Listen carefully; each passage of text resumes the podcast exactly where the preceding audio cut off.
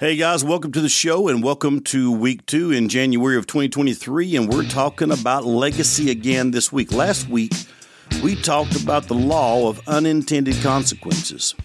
This week, I want to take you to a very familiar passage of Scripture, the Ten Commandments, and I want to show you the law of legacy. Look, legacy is not forever, it can be changed. Legacy should not be something you're building just by yourself. It should be something you're walking in and living in. That's the law of legacy, and we're going to talk about it today. Welcome to the Reman Initiative.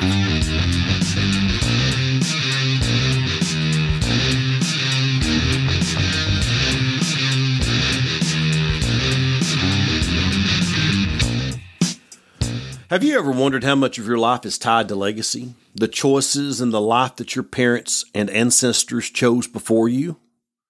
I mean, how much of our mindset, habits, and behaviors, our fight or flight responses are tied to what we were born into and raised in? None of us are truly self made men. We're an amalgamation of the decisions, the beliefs, the actions of those who went before us, and our own personal interactions with the world through the filters of legacy and the beliefs that were handed down to us.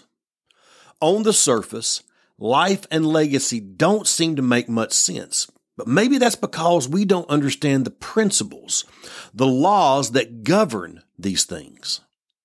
Yes, there are spiritual laws that govern legacy and our lives much in the same ways that physical laws govern them.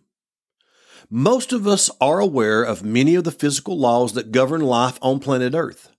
And even though we may not be able to scientifically explain the laws, we are aware of their effect on us, and for the most part, we respect them. The discovery and application of such laws has helped bring a lot of good things to mankind. How about the Archimedes principle? I bet a bunch of you guys know this one by heart. This principle was discovered in the 3rd century BC by the Greek mathematician Archimedes. It states that when a body is partially or totally immersed in a fluid, it experiences an upward thrust equal to the weight of the fluid displaced by it. In short, it's what makes ships float. Or what about Bernoulli's principle? Which helped man understand aerodynamic lift, which in turn led to the production of one of the greatest movies of all time, Top Gun. Note that these are principles that were not developed, they were discovered. They were always there, they were always at work, even when mankind was ignorant of them. Just like the principles that Archimedes and Bernoulli discovered, there are spiritual principles at work. They have always been there, and they are at work even when we are ignorant of them. The Bible, both Old and New Testaments, is full of shared wisdom from God Himself and those who followed Him. Wisdom that reveals spiritual laws. In fact, what we call the Ten Commandments is a wonderful example of God loving His people and sharing with them some of the most important of those spiritual laws. And here we thought it was just a hard list of don'ts with a few do's sprinkled in. Party busting, buzz killing rules. When you go to instruct your kids not to touch something hot or not to jump off of the roof, do you give them a detailed scientific analysis of how the law of thermodynamics or gravity works? Or do you simply give them a warning of what will happen if they ignore your instructions? Hmm. You see, Israel, who were God's chosen people, who were chosen to be the rescue plan for all of humanity, was given special knowledge from God that no other nation was given. They were given spiritual laws and principles to live out in front of all the other nations, so that the other nations could see and learn the effects of both the adherence to and following of those principles, as well as the consequences of ignoring them. It's here in the Ten Commandments that we find the spiritual principle that I'm calling the law of legacy. We see it first in Exodus chapter 20 and then later in Deuteronomy 5 verses 8 through 10. Now I'm going to read this to you. And I'm going to ask that you not get stuck on the cultural references of carved images and worshiping other gods. And instead, I want you to look at the principle that God is sharing here. Deuteronomy chapter 5, verses 8 through 10. You must not make for yourself an idol of any kind or an image of anything in the heavens, or on the earth, or in the sea. You must not bow down to them or worship them, for I, the Lord your God, am a jealous God, who will not tolerate your affection for any other gods. I lay the sins of the parents upon their children. The entire family is affected, even children in the third and fourth generations of those who reject me. But I lavish unfailing love for a thousand generations on those who love me and obey my commands. There it is the law of legacy. Part one those who reject God will suffer the consequences of their sins, as will their children up to the third and fourth generations. Part two those who are loyal lovers of God and keep His commands will have unfailing love lavished on them for a thousand generations. Okay, some of you immediately cried foul. I heard it. God is unfair in this law. And I'd bet probably not a one of you listening now hasn't seen the evidence of this law in play around you.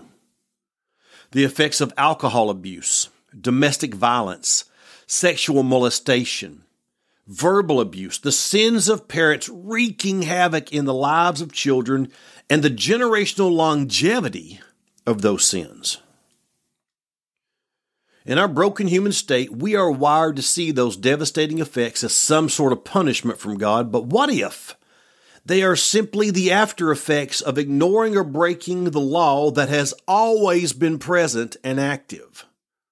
I mean, would we see the death of a man who purposely jumped from an airplane without a parachute as a punishment from God? When we see people suffer because they ignore or break the physical laws, do we cry foul? As humans, we often operate from this orphan mindset.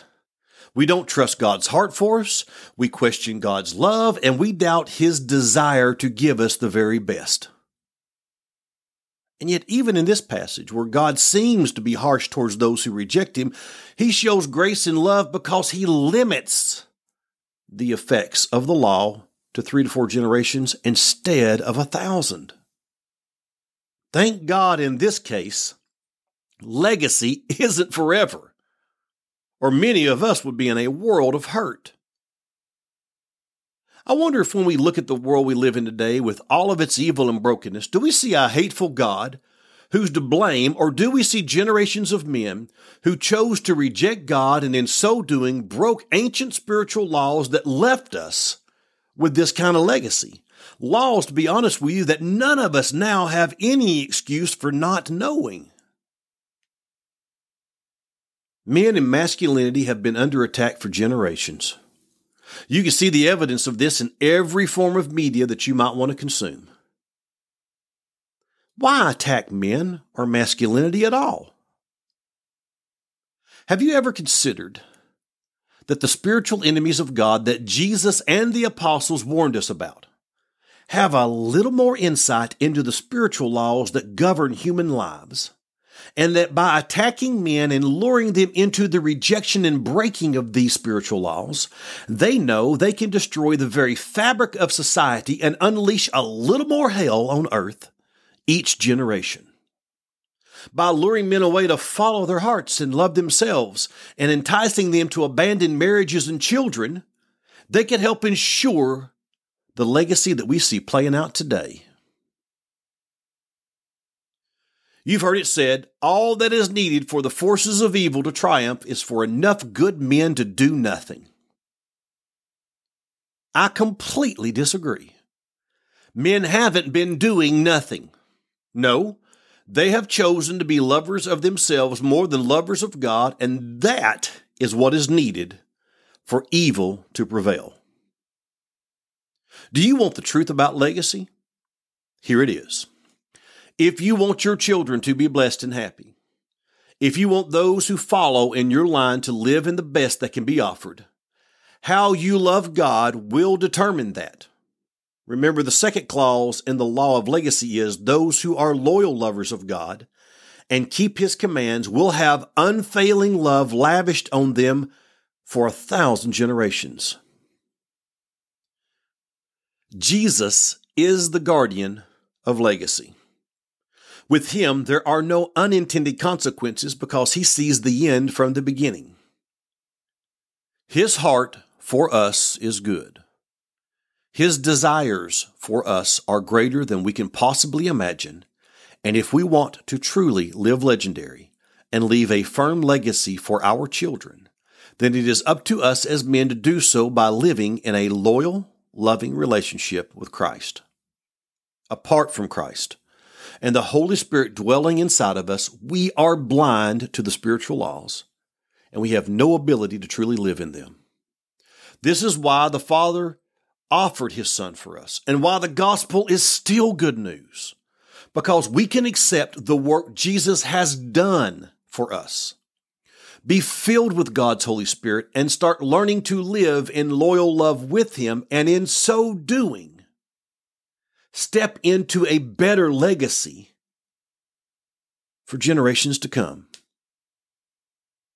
There it is the law of legacy, and today you need to choose how you're going to engage with it. If you have suffered under the effects of poor legacy, that can be broken today through faith in Christ, and you can be made to share in His legacy because you can become a member of His family line. Here's the real secret to legacy we don't need to build legacy, that has been done for us. We simply need to be in His legacy and learn to live in the unfailing love the Father lavishes on those who are a part of the line of Christ. Man, that is good news. Today is a good day to choose better.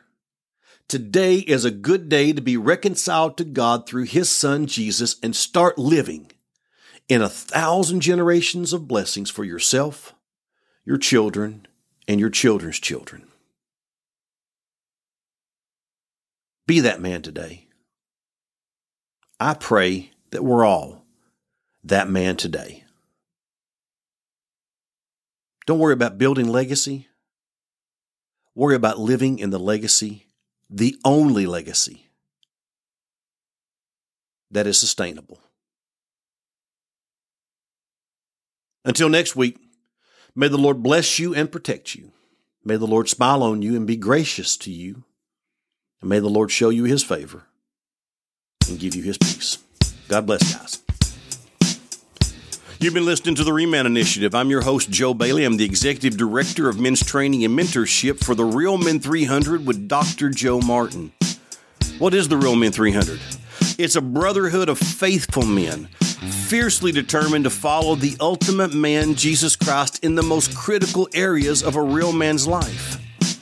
Loving God with all our hearts, souls, and minds, inspiring, loving, and leading our wives and children, finding our God given purpose and identity in Christ, and equipping ourselves and others to live in the blessings and favor of God while building a lasting legacy. All of this is accomplished in a connected, discipleship focused community of Christ centered men. Look, if this is something you know you need to be a part of, then go to realmenconnect.com and schedule a call with us today. I hope to see you there. God bless, guys.